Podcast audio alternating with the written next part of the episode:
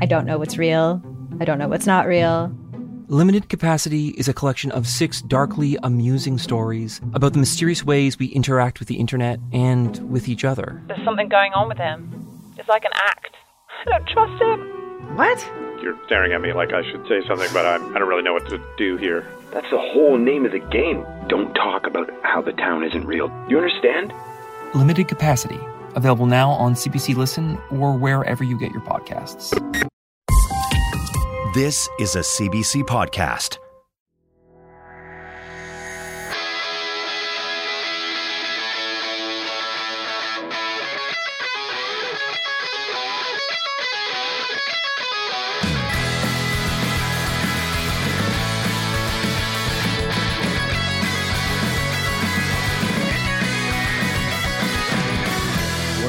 We're we're not half listening. Yeah, yeah. We, We're Full fully listening. engaged. That's right. Fully listening. It's called active listening, Yeah. and we've been doing it for years. um, so this is going to be really, uh, really fun. We're sitting down with Crystal. Uh, first of all, hello, Crystal. Thank you for joining Oh, us thanks today. for having me. Um, and uh, I, I guess just to like kind of set this up, um, I received an email from Crystal um, uh, not long ago, and um, it was an email that um, basically kind of laid out how Crystal and and a group of uh, other women in Nova Scotia are doing some some work to um, to advocate and spread awareness for. Now here we go. I'm going to try this, and let's hope I get it right. Lipedema. Uh, some in Br- Britain they say lipidemia, uh, but here in uh, North lipidemia. yeah, that's so sophisticated. Here we just we say lipedema. Lipedema. Okay, lipedema. Ah, it's like And- aluminum and, and aluminium. yeah, right. Um, and uh, the interesting thing was when, when you sent that email, Crystal, uh, it was the first time I've ever heard of lipedema. Um, and and I don't know much about it, and so you know that email that you sent about trying to spread awareness, I was like, well, you've, you've Aware you're, me you're, up. You're off to you're off to a good start because I'm now a little bit more aware. Um, so so firstly, I want to say thank you, thank you for for taking time in your schedule to sit down with us, um, but also thank you for for doing the work that you do to try to spread awareness because that's something that we've uh, really value in in doing the show. And so, without further ado, I'll, I'll give the the mic to you and and uh, ask that you just introduce yourself to our listeners, give us a little bit of insight into who you are, and uh, and we'll get rocking on what the fuck is lipedema. Well, uh, my name is Crystal Ellingsen, and I grew up in a small fishing town of Canso, Nova Scotia. And I left Canso, you know, got a couple of degrees under my belt and decided, you know, I really wanted to teach. I went to South Korea, to see what that was like. I did my teaching degree in Australia. I've had uh, some really amazing experiences. Um, but lipedema has been with me the whole time, hiding in plain sight. Uh, so I often got referred to as having, you know, really big legs. Uh, my friend said it, there's no such thing as not having tight pants when you're wearing pants. I was like, yeah, it's true.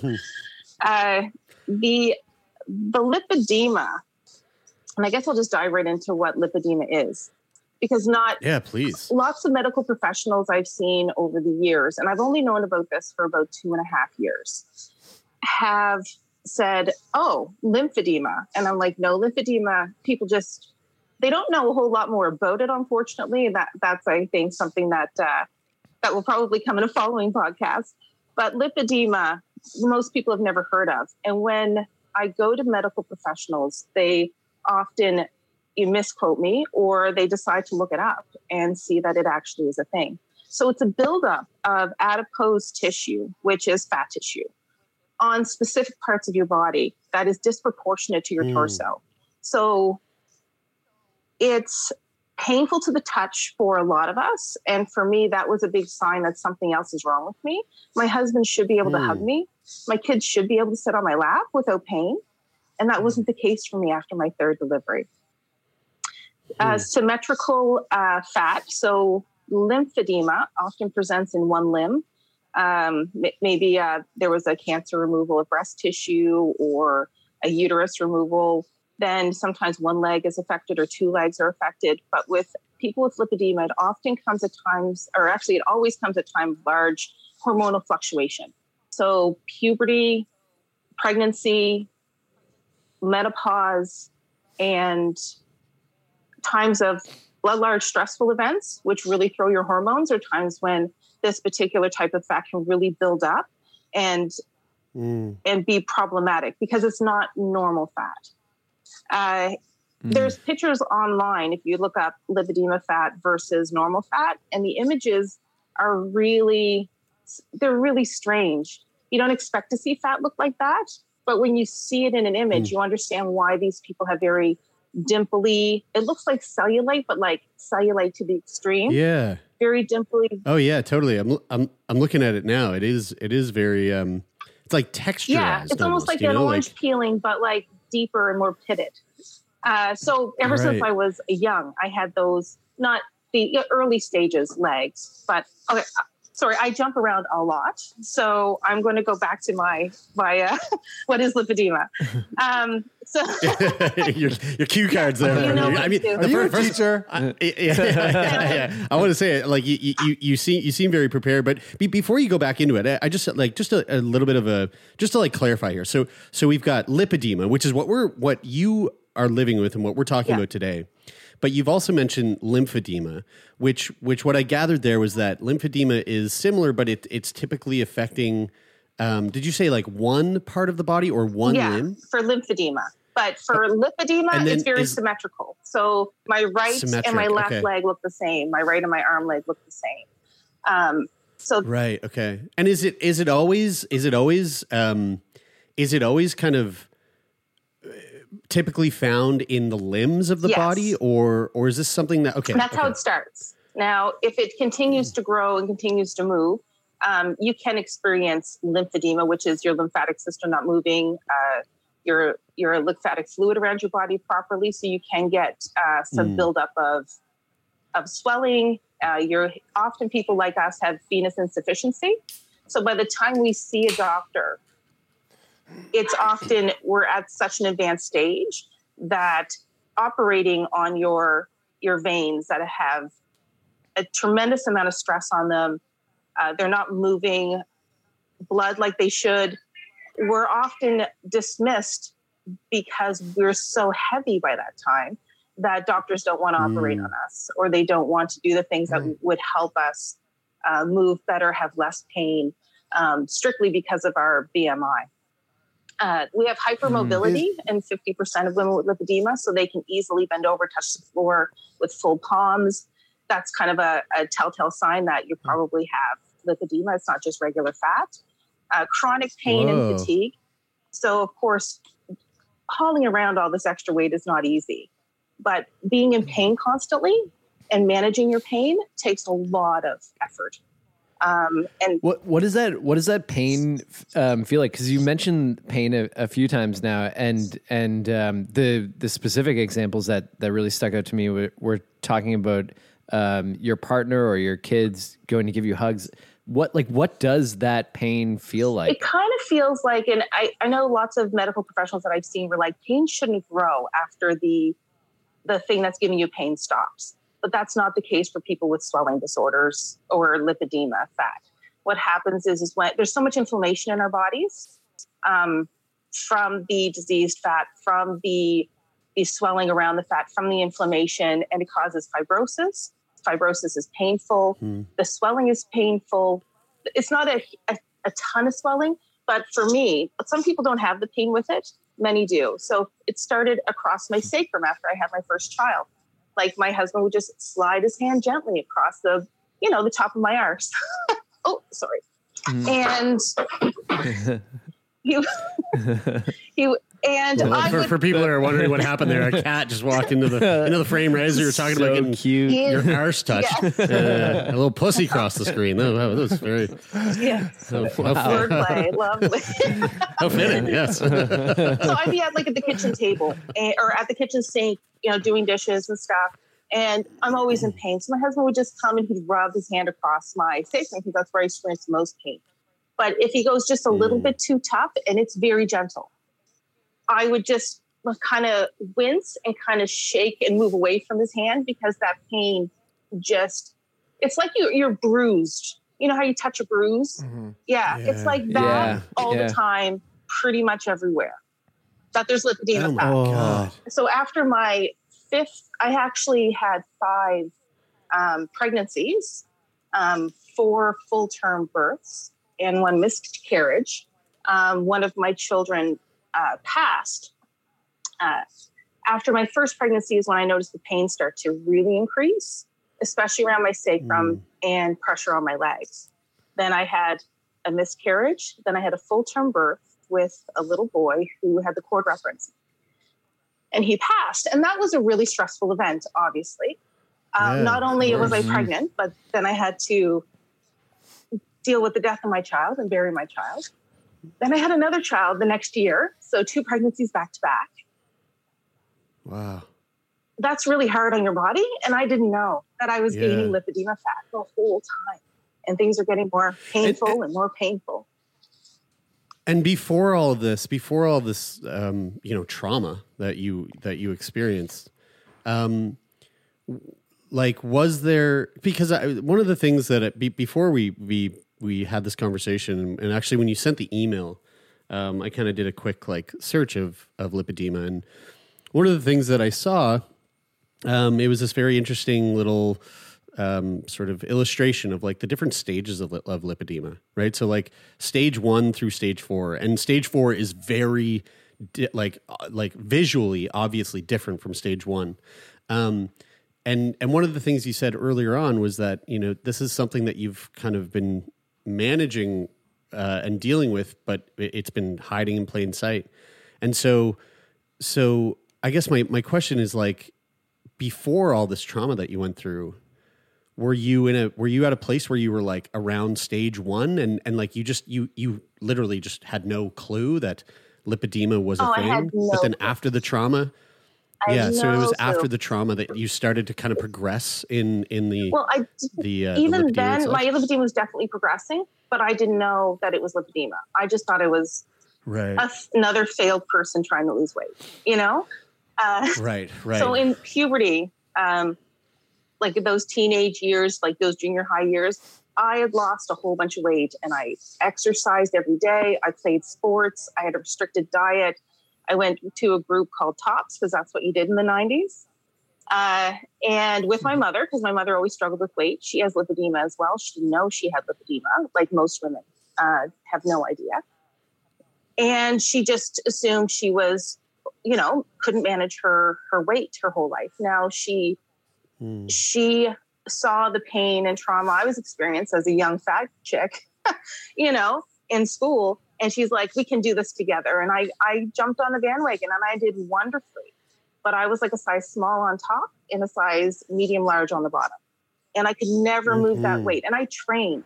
Like, do you remember legs of steel, abs of steel? This before your time, maybe.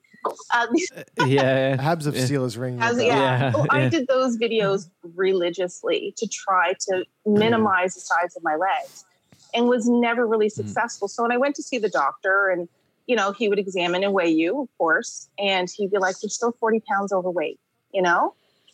But I was the skinniest I'd ever been and I worked out and I was And you're like, it's all below it really was. my hips. Yeah. What's happening? Uh, uh, like honestly, folks, like if you're if you're listening to this at home and you're and you're and you're not driving, um, uh, pick up like pick up your phone or like or pick up your laptop and and and just do a quick Google search because it really like it it really is fascinating to see. Like right now, I'm looking at a, a- a- a picture with uh, it's a, figure of it's three people and and stage one, two, and three, and when you see the stage one, like it is it's very interesting to see to see someone with like such a slight figure on the top but then the the lower half of the body that's like the, the it it it the the very like very thick thighs very thick calves like it it it looks disproportionate to the rest of the body and that's and your first warning sign.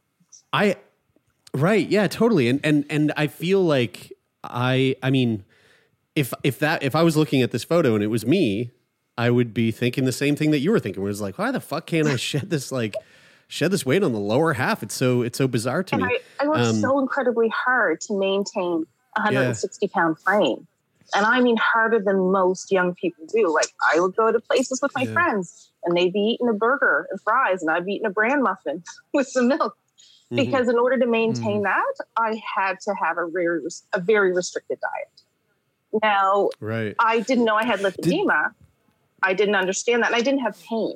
So I bruised very easily. But other than my shape difference, there wasn't really any indication that I was, there was something wrong with me.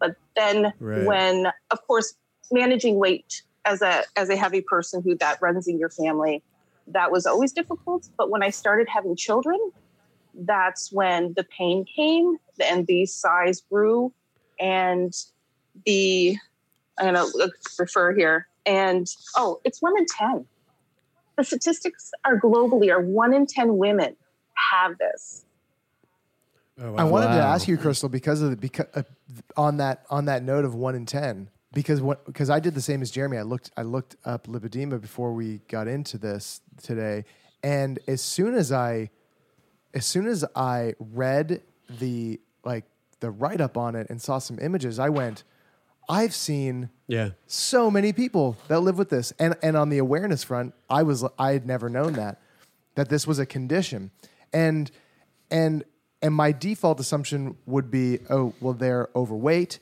uh, and but there was always i can't i mean i in my lifetime i can't i can't even i can't even ca- i wouldn't be able to count the amount of times that i've that i've wondered to myself that person is so is is is, is so slender In these certain parts of from their the, body. from the waist Yeah. up and and and and has really big legs and that, just as a just as like a like almost like a glitch in the matrix where I where my my mind goes like that doesn't seem to compute to me Yeah, like, how that is that seems strange possible? Yeah. like how does it how does it only how does it only happen there when and when your and when your default assumption is that it's you know whether it's because of like a lack of exercise or a food thing or whatever like whatever c- contributions there, there could be to to weight gain it always just seemed like that made no sense to me and and i saw those and literally a a, a light bulb clicked off and i went oh they, that's a condition.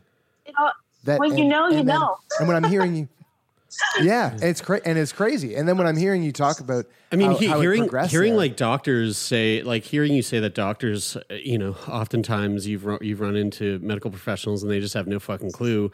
Um, like I, I'm, I'm not really like I'm not that shocked by it because you know it, it, the symmetry thing I, th- I, I think is is one of the things that kind of th- throws people off. Like if, if someone had one one like lymphedema, uh-huh. one leg that was like disproportionately much larger and swollen compared to the other uh-huh. leg, that would be like an obvious red flag. Like something's going on in the body here. It- but the symmetry part is like that. It's it's this tricky, like hidden thing where where it, it's not so it's not so obvious. Uh, I'm curious though, Crystal. Like in your advocacy, I'm I'm sure, and we've heard this before in conversations that we've had that um, people in in larger bodies g- generally face a lot of stigma when they Yeah. go to the the doctor in terms of getting any diagnosis. Um, it's it's you you oftentimes hear that um, medical practitioners can be quick to assume that the uh, people who are quote unquote overweight that is the factor that is creating whatever sort of symptoms they're experiencing. Um, is that you know one of the biggest barriers in somebody getting diagnosed with a problem or with a condition like lipedema? i think that's that the that's they face that stigma. huge. I think that's huge. But even before that, if if there's no awareness and nobody talking about lipedema, then you don't even know how to go to your doctor about that. Like doctors don't have any training, which is a huge problem. Uh, those have, who have heard of it tend to be in endocrinology, um, some in plastics, but it's very rare. Uh, so your doctor doesn't really know who to send you to. Some doctors are very fat biased, and I'm just so lucky that when I went to my doctor, who's known me through all the births of all my children, who has been with me for over 20 years, uh, she she said when I brought it to her uh, in January of 2020, after watching a documentary called "The Lipedema Project," and it's called the Lipedema Project: The Disease They Call Fat. And the lady on the ad, and it was just an outline drawing, and I was like, she looks like me. She looks Mm. like me. And I don't watch anything that pretty much comes up on Facebook because I'm not a clickbait person. But when I saw that woman image that looked like me, I was like, I, what the heck? I've never heard of this. And when I watched it, and it's available online, of course, for free to watch it on YouTube, it answered all of my questions. And when I saw the pain, whew, feeling emotional. When I saw the pain Mm-hmm. and it reflected my pain, I had to immediately act. I needed to find out what. Okay, I know. I know now basically what lipedema is. I need my doctor to know what lipedema is. I know. How, I need to know how we treat this because now that I know there's something wrong, we can treat it and everything will be fine. Mm-hmm. That's not the case. but it was very what, exciting. what was what was it about? What was it about the like pain that you said that you like immediately connected with that that pain that you saw in the documentary? What what was that pain specifically? the specifically? pain of always feeling like a failure. No matter how hard you try, all your success is limited by your lipedema, and you had no idea. Was it bittersweet in that Oh, way that Absolutely. like you know the the, the the the clicking the clicking and going at the same time as going you know years of uh, uh, the the pain but the years of the years of question marks and wondering like well, why when I was totally kicking ass physically and I wasn't seeing I wasn't seeing that reflected in in my body even though I was you I had a six pack working abs. so hard to do that. I was six pack abs when I was 16.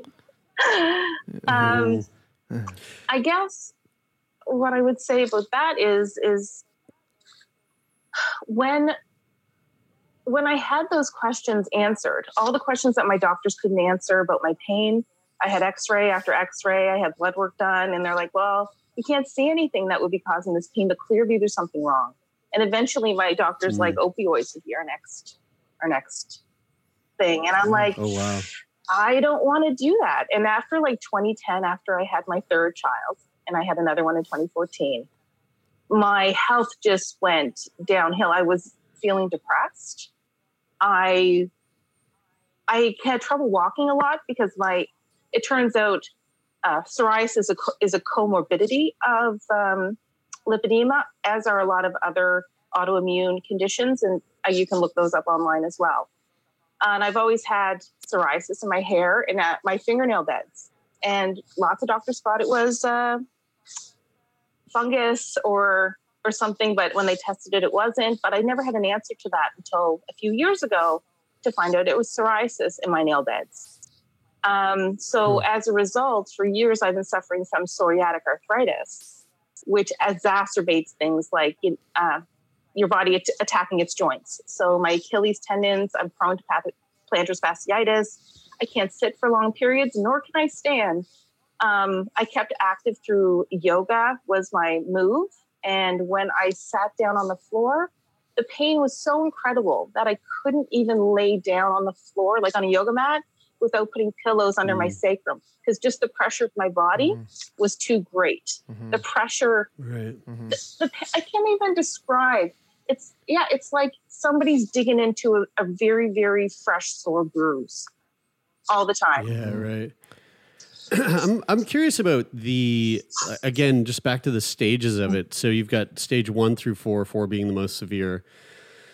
And it like does is is it similar to normal fat in the in the sense that there's there's a possibility for fluctuation like if you go from stage 1 to 3 is there is there a possibility that like over your over the span of your lifetime that like maybe you'll dip down back to, to stage 1 or you know pop up to stage 4 and down to stage 1 or is it like once you've gradually gotten to that point that there's really it's it's the point of no return and you're kind of you're kind of stuck there um, until something else is is is done to That's it. just it. You are stuck there. There's no Hmm. fluctuation. You'll have regular fat, of course, that you can move. Most of that will be on, Mhm. and some will be around your lipedema fat. Uh, but most of it will be fat that doesn't respond to normal caloric deficiencies or exercise because your body doesn't Hmm. recognize it as a an, an energy source. So Right. I mean, like the to that point that it doesn't recognize it as an energy source. Like I'm looking at a picture right now that that has two images, one on top of the other. The top image is just normal fat and what normal fat looks like, and it looks like um, it's you know it's like it's this yellow texture. Um, it just looks like you know like gristle, like like from meat. And then the lipedema fat image is, I mean, it's, wild. It looks it looks like it it looks like um like it looks like like fib- like fibrosis like connective tissue with like a little bit of that fat like kind of sparse throughout it but but really like the the the heart of what what it looks like is like just almost webbing Yeah. webbing of And like that's like what it gamey, like. stringy, Yes. sort That's of. what it feels Yeah. like on my legs. Like when I touch my legs and I rub them, that's what I feel. That webbing. yeah it's a really stark image it's it's unbelievable when I was uh, when I was when when I was uh, reading before we started uh, the episode, um, it uh, I read and this was this was just from one one source. So correct me if I'm wrong, but it, it said that that the like the reason the, the reason that it happens, the reason that lipedema occurs in a person is really not well understood. And I and I did read the part about um, hormonal fluctuation. That the, the idea that it's connected to hormonal fluctuation because it happen it tends to happen around uh, puberty, pregnancy, um, and menopause. Um, but when you when I mean because it's so hard to to to figure out why it's happening when you get a diagnose like w- even when you go to somebody and they are familiar with lipedema and you say, Hey, I think that this is something that's happening, and they start to explore that, how do they come to the conclusion that that is what's happening? Do they biopsy like a, a piece of your leg to, to see what the fat looks like? And like, what, how does that Well, happen? they don't. It's a it's a series of physical uh, te- tests. There's there is a biomarker that they discovered like a year or two ago, but it hasn't been developed into a test yet. So what they've done, what they do, uh, my doctor immediately was let, me, immediately said, "I don't know anything about this. I I am not familiar." But what we're going to do is we're going to do the things that's that are suggested to manage your condition and see if your condition improves. And if it improves, I will feel comfortable that this is what is wrong and we will move forward with the diagnosis. So I went immediately to the internet, of course, once I found once I watched this uh, this video from the Lipedema Project. And I saw that MLD was um, a common treatment to manage people's lipedema. So I called my local MLD person, the first one that came up.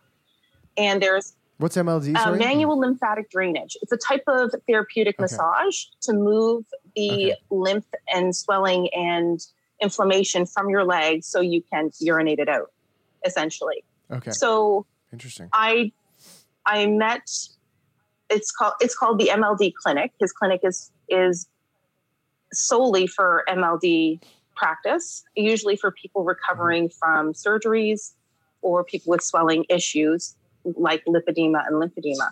So I went to him because and when I walked into the door, I said, I'm here because I believe I have lipedema.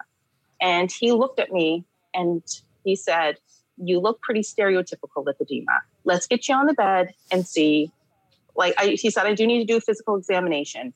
He has experience and training, and so and he reads about it. He keeps up with the uh, what's the latest and, and the greatest. So and he's really good at what he does. The he took he after he saw me, he's like, "There's no question, you have lipedema. I'm going to write your doctor an email and explain why I believe your symptoms fit with a lipedema diagnosis." So he's not able to diagnose me, but because he has experience in this condition, he can um, just let my doctor know what he's discovered. So after I went back to my doctor, she said this was really helpful information. She is now diagnosing other people with lipedema, and she feels more comfortable around that now. But seeing somebody who does MLD either at the MLD clinic or Sunnybray um, also has a clinic where these women at the other clinic know what lipedema is. They know what to look for. They know how it should feel. Um, and for me, it was the first step in my treatment. But at the time, I couldn't afford full treatment. And full treatment means doing something called CDT.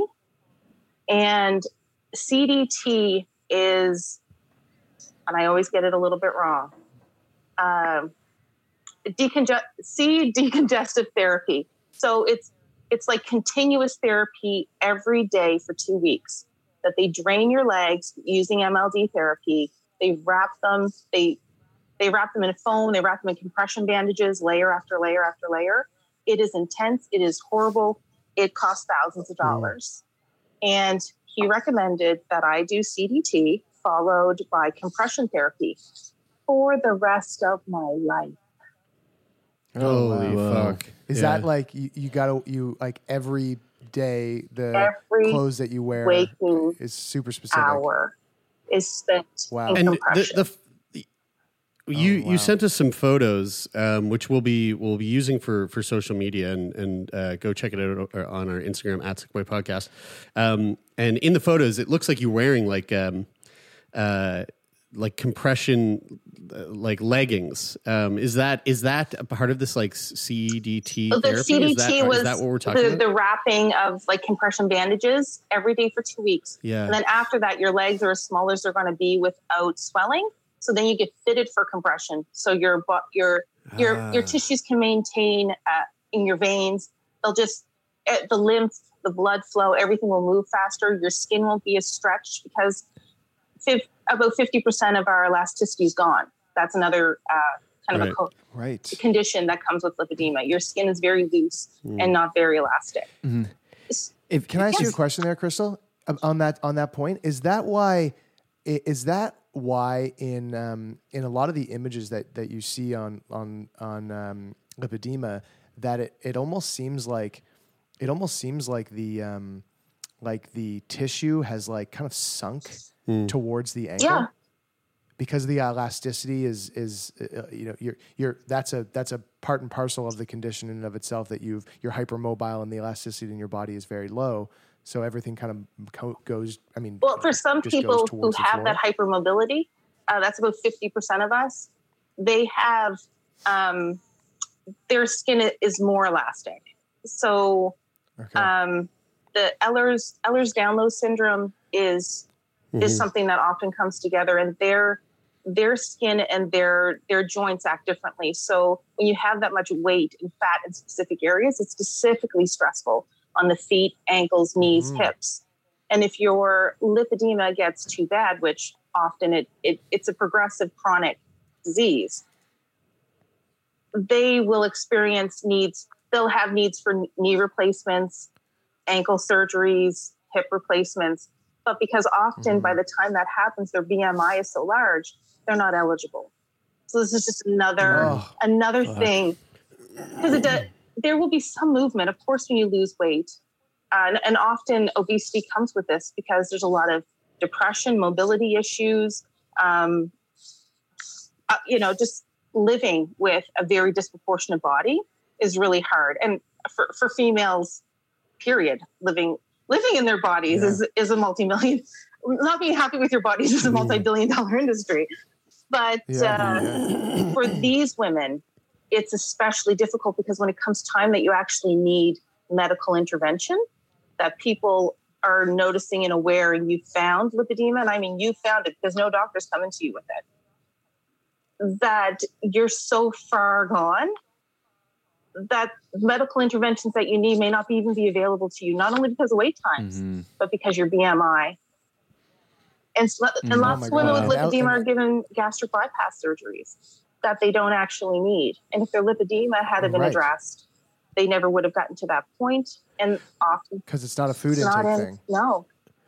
And st- Well, statistically with- speaking, women with lipedema in the studies that have been done uh, eat less calories and are more active than their counterparts who don't have because they're constantly, you know, trying to manage their bodies with with limited success.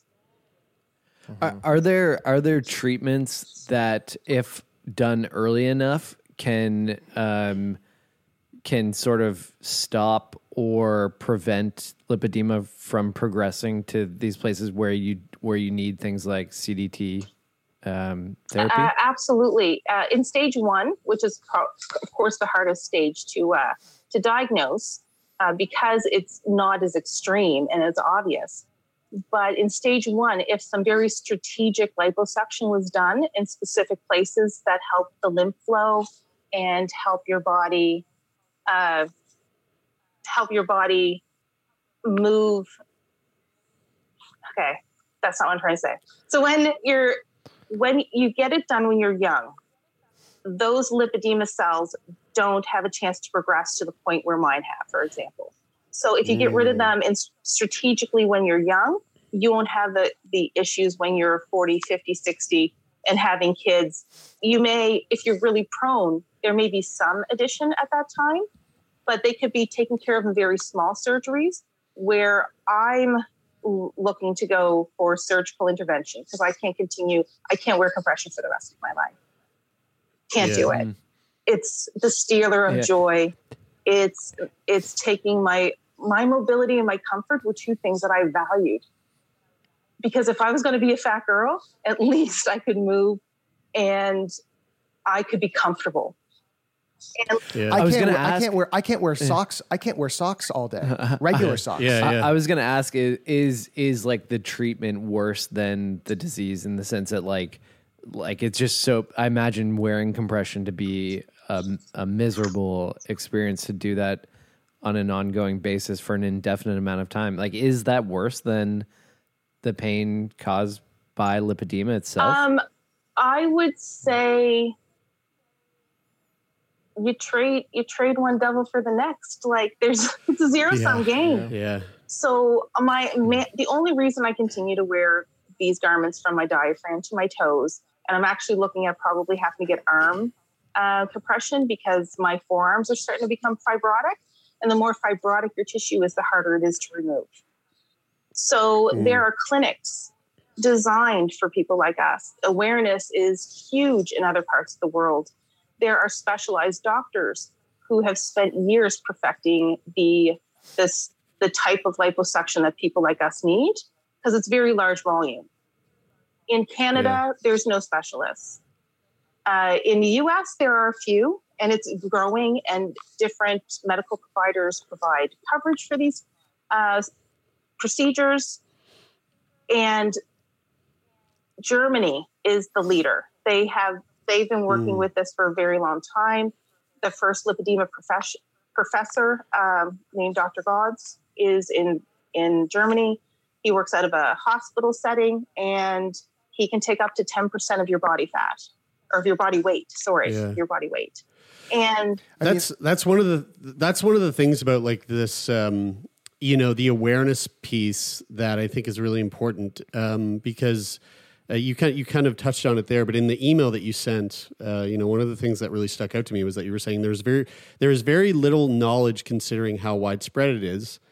Um, Canada is far behind globally on the treatment of this disease uh, you were saying there's a, new member of your group who suffers from lymphedema, and she's pursuing surgical treatment in Japan and having the same struggles for approval of her surgery as we are. And two others who need lip, uh, lipedema surgery will be going to Germany later this year. One has already had three surgeries over seven weeks with a specialist, and her life has dramatically changed. So, like, why do you think? Why do you think Canada is just really dropping the ball here on on lipedema. And when it's obviously you know obviously something's going on uh, obviously there are ways to treat it um, outside of just you know the the the therapy and the and the compression uh, the compression therapy. You know wh- why do you think we're so far behind compared to these other countries that are really making like big moves to to treat something that is so debilitating? I think we're easily dismissed.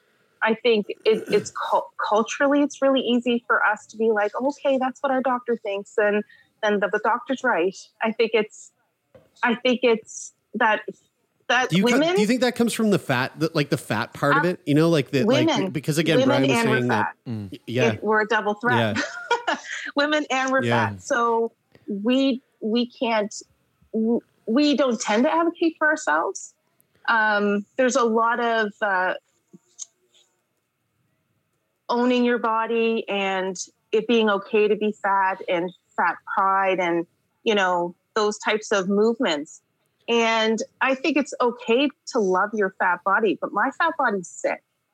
My fat body Hmm. does it. I can't do the things I used to do. And that's a really scary thing to take on. When your mobility is being slowly stolen from you from somebody who is super active and used to play sports and continued mm. until she just couldn't anymore it's too painful. I think mm. that the medical community is dropping the ball because we're so easily dismissed as there's a Yeah. flaw in your character. So go home and take care of it and come back and see us when you're a reasonable size. Yeah, and and and, just just to kind of put this out there because I, I don't think we really said this directly, but um, it is mostly affecting Oh. women. It's extraordinarily rare in men, and you know one of- one of the things that you know unfortunately that we've had to talk about um, at length over the last couple of years on this show is the fact that when it comes to healthcare and when it comes to you know healthcare research that surrounds women's health, um, whether that be reproductive health or you know hormonal health, um, it's we're, this- we're just so fucking far behind. Just we general don't- research. Yeah, we just don't. We just don't step up to it. And from a from an like f- f- uh, theorizing from like an outside perspective on this, I'm I'm I'm seeing, and we, we kind of circled the drain on this in the last few minutes, but like when in North America, where being overweight is far more commonplace than than other places in the world, then it's it makes a lot of sense that we start getting down this path of dismissal. Because it's not because it's it's because it's it's common. It's it's just co- it's common. And because it's common we go we know why we already know why you, you're having these issues. You're having Yeah. these issues because you're not exercising you're not eating right or whatever the thousand whatever the Yeah. what, what those the, you know those things instead of digging deeper. Whereas if you live in a culture where being overweight is far less common then it might be like it might stand out as something that is is going this is in, this is interesting. Why is mm-hmm. this why is why is this mm-hmm. going on? Because it's because it's less common. And i know that it, you know if you compare like somewhere like japan to north america you know the rate of people who are overweight is going to be far less. Yeah.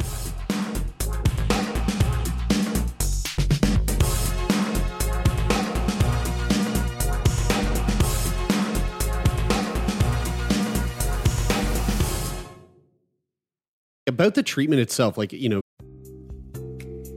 Are you tired of hearing the same old wellness advice? It's time to dig deeper and listen to America Dissected from Crooked Media, the podcast that's cutting into the science, culture, and policy that shapes our health. From doctors fighting for their rights to the surprising truths about sunscreen, America Dissected dives deep into the state of health. Tune in every Tuesday for new episodes of America Dissected, available on all major podcast platforms. the, for example, this these two women that are that are considering going to Germany to get, surgery. What is the surgery like? Is is because I know that I know that with people who are who have like, um, you know, in speaking to people who uh, have obesity and and like g- getting surgeries to to manage uh, weight issues. You've got things like uh, we just spoke to our friend Sadie who had, who had a gastric sh- sleeve um, surgery. I know that like liposuction is one of those options out there. Um, what is like what is the actual surgery itself that's happening for people with lipedema, and and like it is it is it as simple as liposuction? And, and if that's the case, like isn't aren't we doing that here in Canada? Isn't liposuction an option here? It certainly is. I think that what you what you just said about um, you know uh, North American society being so overweight, we're so easily dismissed. European society, people are not as overweight, and it's more easily visible. And I think that's why Europe has been doing this for over twenty years, uh, having clinics, having doctors just just focus on this because it's so it is it was so much more easily visible there and the types of the, the way the governments run and, and things like that in like Poland, Germany, Italy, uh, Scandinavia, for example, where sur- the surgeries are covered, where medical devices are covered. Um, yeah, it's just there's it's it's it's more visible here. Here, it's it's you're overweight, you're lazy, you're slovenly, you you don't make good life choices. Um, you- what you were saying about the procedure. The procedure is liposuction. It's this very specific type. It's non-cosmetic. I won't look particularly beautiful, smooth, like a model when I leave, but I will leave with significantly less pain, um, upwards of 100% less pain. Those are the types of numbers that happen when people get liposuction for lipedema. And it can't be somebody who does liposuction for cosmetic purposes because they use different tools, they use different techniques. Uh, These particular doctors who do this type of surgery, they, depending on where, where you live, the US has different standards. They can take, I think, five to eight liters. In Germany, it's up to 10% of your body weight. That depending on where you are, you can take more, more, more tissue until it comes to a certain point. And then if it's too bloody, then they're like, okay, we got to stop right now. They do it in sections. There's a very, depending on the doctor you go to, they do the front of the legs and then the back of the legs, then the arms, and then they address any area that's left or needs touch ups. These are very, these are not for the faint of heart. I've seen, I follow Mm. different groups. I, I'm on a global lipedema awareness group, which really helped open my eyes to the idea uh, that I deserve treatment. Because for my whole life, even when I was very young and I was quite fit, I would stand in the mirror with my hands on the sides of my saddlebags and be like, if I could just cut these off, my life would be better. Mm. And mm-hmm. for all of these years to pass, and now I'm looking into getting a surgical procedure done. It's invasive, it is harsh. The the the the time it takes to recoup is large. It I feel there's a uh, there's an incredible stigma on liposuction just as a procedure in pop culture. oh, absolutely. because I feel like it's I feel like it's it's viewed as a it's viewed as like a as Cosmetic like, a, like, a, surgery. like an easy way out for somebody who's again like back to the conversation about um, uh, about how we dismiss uh, overweight people is like is that, that it's like an easy way out of, uh, of of bad choices that you've made in your life and and I think that the gener I think that I wouldn't be surprised if the average person thought that liposuction was like just you just basically like attach a vacuum to somebody. Uh, I was gonna ask- instead of, instead of like the fact that tish that it's tissue, it's in your body, it's attached to your body, and it. I was going to ask actually not- how it works because my like my, I I mean I didn't think that it was you attach a vacuum and suck it all out, but but like just the name liposuction. Have you ever had like a steak? Yes, and, I've had and, and with with fat, and then and then and not been just fucking pissed. yeah, of because of how yeah. challenging it is to, Yeah. to, to Separate work that. with it. yeah. yeah. Yeah, like I mean, dude, it's not. Yeah, it's not just floating. So, but how does liposuction work? Well, they have special tools. They have different sizes for different areas of your body. Some do a an injection of um, like a water that has an anesthetic in it, so it helps with numbing. It helps break up the the fibrosis and the fat tissue, and then they suck it out like uh, like a liposuction type. And you're the bruising and the oozing and the you know the difficulty walking. You have to take uh, injections so you don't get uh, blood clots. It's really important to move. Like there's a large there's a large amount of prep that goes in. There's a large amount of aftercare, and of course diet, exercise, um, going to therapies. Like I I don't know where I would be if it wasn't for my chiropractor and my osteopath and my uh, MLD therapist and my OT. And there's like, there is a team of people who help me get through my week. If I worked full time, I'm a teacher. So as of last year, I got NSTU coverage and I can take my care of my body in a way I never could before because it was just too expensive. If you're sick like mm-hmm. I'm sick and you or your mobility is suffering, you're in constant chronic pain. You can, and number one, you have no idea that you, this is not your fault. You just expect that oh, when you're heavy, you're going to have pain. And if I was just better, then I would be better. But none of mm-hmm. this is my fault. And when you finally take that in, you're like, I don't deserve to be treated the way I've been treated.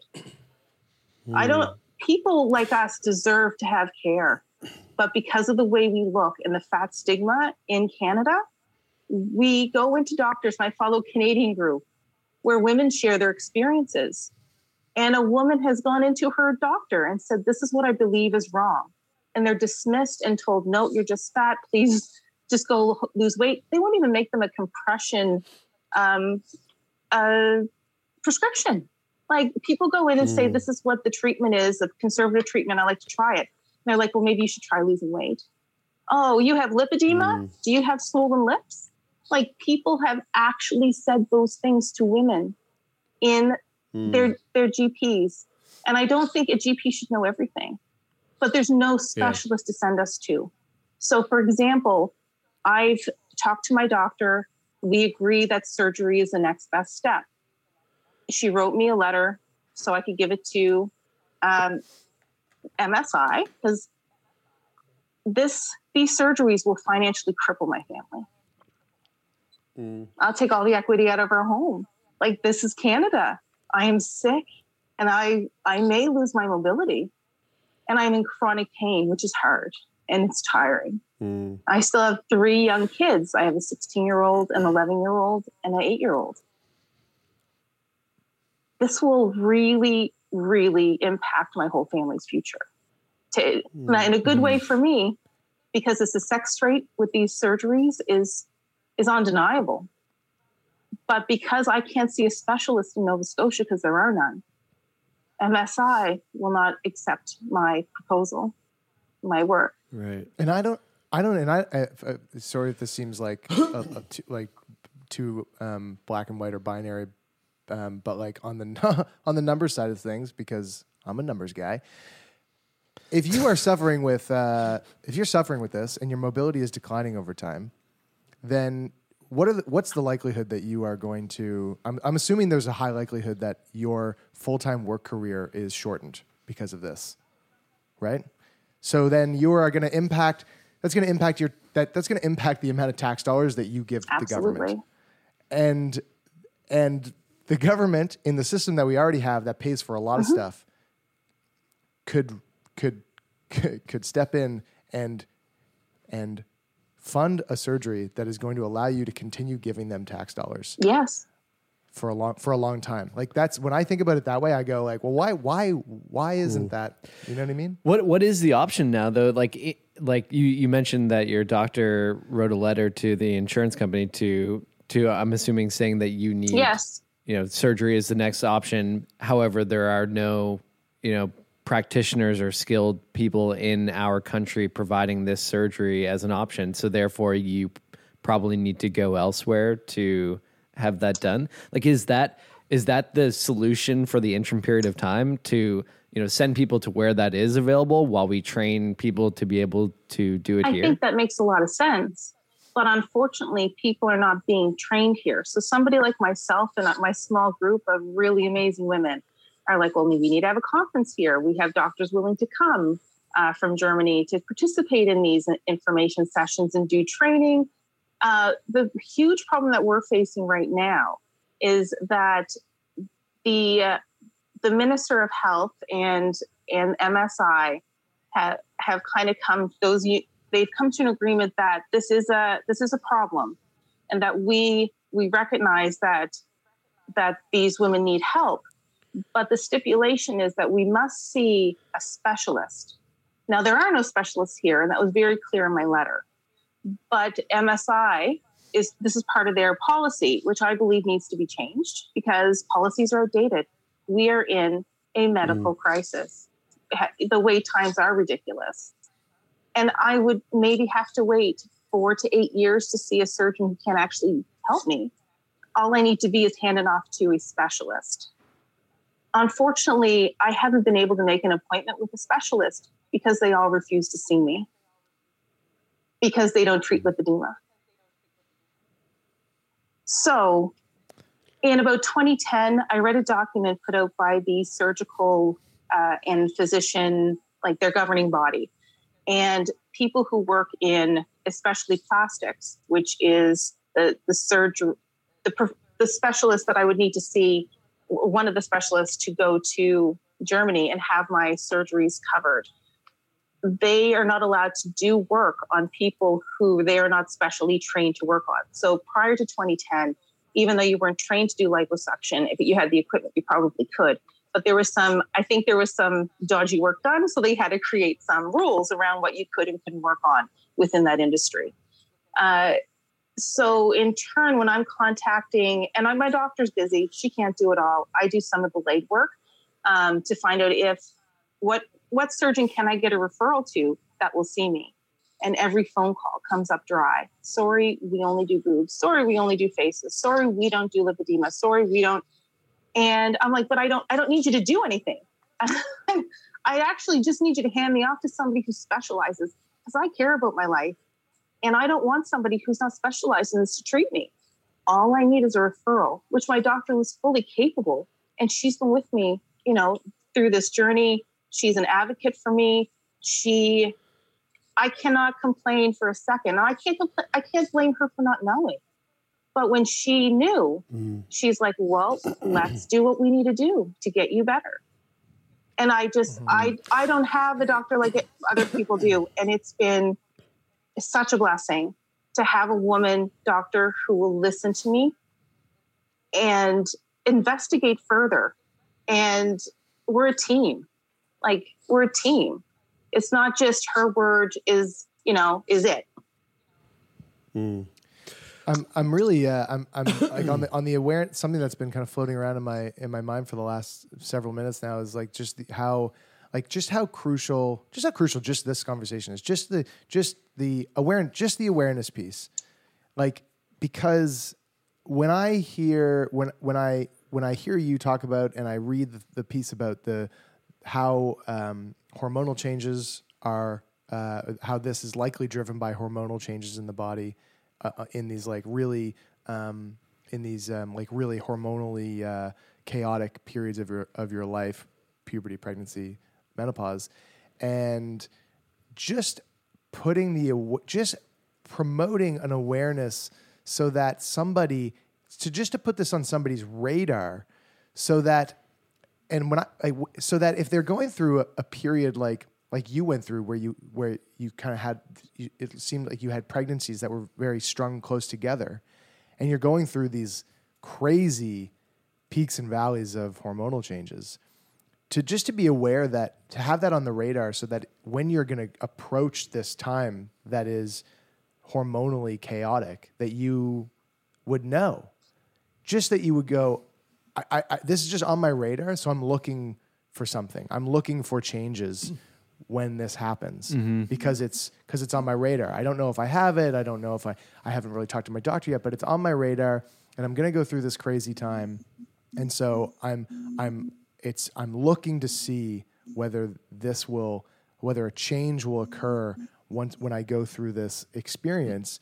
And and and lead to maybe a, a, a bit more understanding that hey it's time to it's time to take this to my physician it's time to start the ball rolling mm-hmm. on getting uh, getting help and getting treatment and getting support. Crystal, I, I, I feel like I feel like um, there's probably usually we we wait to the end to sort of promote ways that people can connect um, with with you, but I feel like it's probably timely right now because I'm sure there's a ton of people who are listening who are like, "Fuck, this sounds like this sounds like me," or my like, mom, I feel like or my I'm, auntie, or my yeah, totally.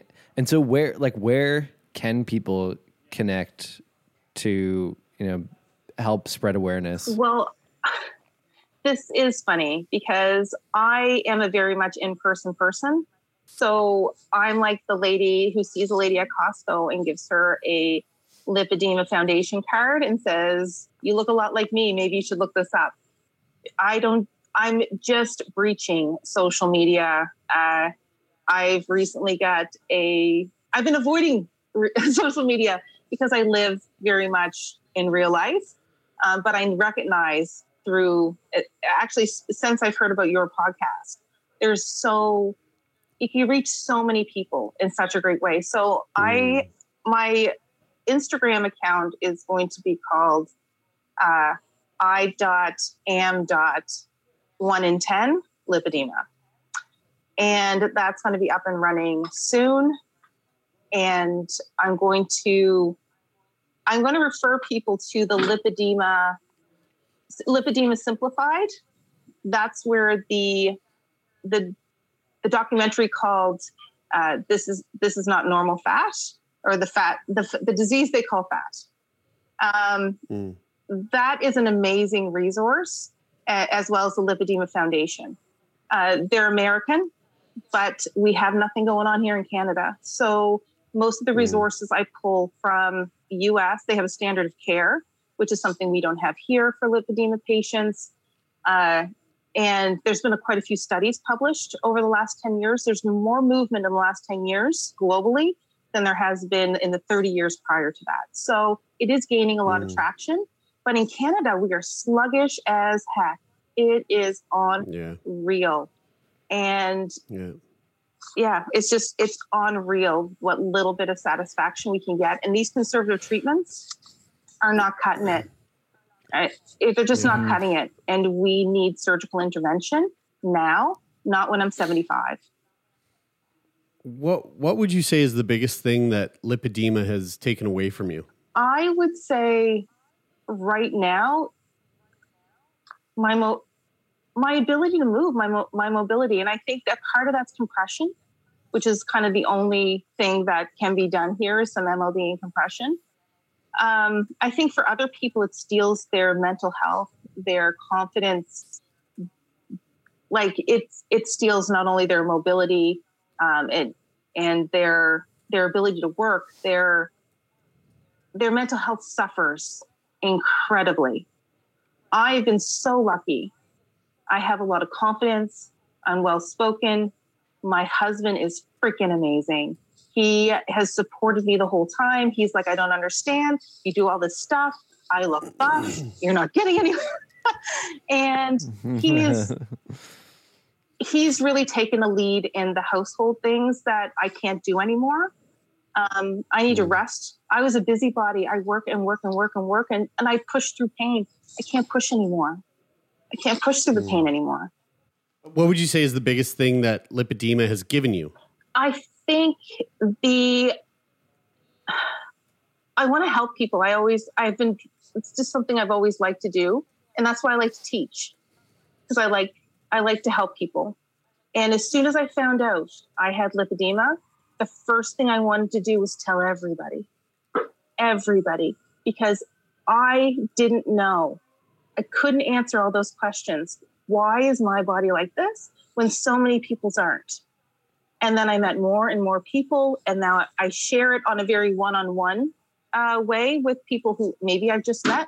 Maybe I pulled over in a parking lot and noticed this lady who clearly has lipedema but has no idea. Not one person have I talked to or approached have any idea what that is. So for me, it's helping other women recognize that this is not their fault. You didn't do anything mm-hmm. wrong. This is genetic. This is this is not your fault. I think that's the mm-hmm. the huge mm-hmm. thing, and you need help. And to be honest, to take care of yourself here is expensive. In order for me to manage my pain, it's thousands and thousands and thousands of dollars. And I haven't been doing it well until I had proper health coverage because we couldn't. Mm-hmm. So even if you know you have lipedema, even if CDT and compression therapy can help you, if you don't have medical coverage, there's not too many people who can afford it. Yeah, I, I, I have to ask just because I'm really curious. Um, what are those conversations like when you like are going through like Costco and you see somebody that you hand them a card and you're like, hey, uh, have you heard of lipedema? Because at first I would be like, is this person preaching the Have you been working the great out for gospel years or with no success? you know, it's like whenever somebody hands you something unexpectedly in a public place and it's on a business card, you're usually uh, like, yeah, yeah, yeah, yeah, Is this a lipedema, the new cult? Are you wearing like a like a suit when you do it? and those are uh, things I like, thought or- about. I'm like, well, what do I do? I, I want people to ask me about my legs. People stare at me all the time in my compression, all the time, and I can't Mhm. hide them. I can't wear pants over my compression. They restrict me too greatly. That extra layer in compression is kind of that it's aggressive, so it kind of holds. Even if your pants are loose, it will kind of attach to them and and create more restrictions. So I've just had to give give them up. So what it kind of looks like. The first couple of times it was really nerve wracking because like my heart was beating hard and I'm like approaching a woman about her body is hard. She doesn't know me. Yeah. Yeah. But what I found, what really works for me, and nobody's punched me, nobody's told me to F off yet. Uh, but I'm That's really good. approachable and people really tend to like me. I'm so that's really a, s- a super big deal on on being on being able to go up to somebody and say, Mm. I couldn't help but notice you look a lot like me. And that's my opener. Mm. Uh, That's a solid. T- that's a solid opener. Thank you. Yeah. Thank you. Yeah. Uh, because it, because it, it immediately it immediately creates like a it's like a, I think I feel like you lower the defenses. Oh. You're not like making a you're not making a judgment on them. I'm the You're least going, judgy you're going, person people me? have ever met. Yeah, yeah. Mm. You're going. You wonder- and me, we are we're we feel like I feel like we're in the same boat. I wonder if that approach would work in dating. hey, You look a like lot me. like me. and I'm into people who look like me because I'm a narcissist. um, well, Crystal, I got to say, um, this has been a real a real pleasure that uh, uh, to to have you on the show. I'm so glad that you reached out to us. I'm so glad that we had you know just over an hour to spread some awareness for this for you and and your group. Um, we're rooting for you. We hope that uh, you can continue to you know blast this awareness out there because obviously it is something that is very important and uh, with something that is not getting enough coverage, not getting enough. Um, you know enough awareness when it comes to treatment like this is just so so important so thank you so much for taking time out of your day today to sit down and speak with us It's been really nice Thank you so much.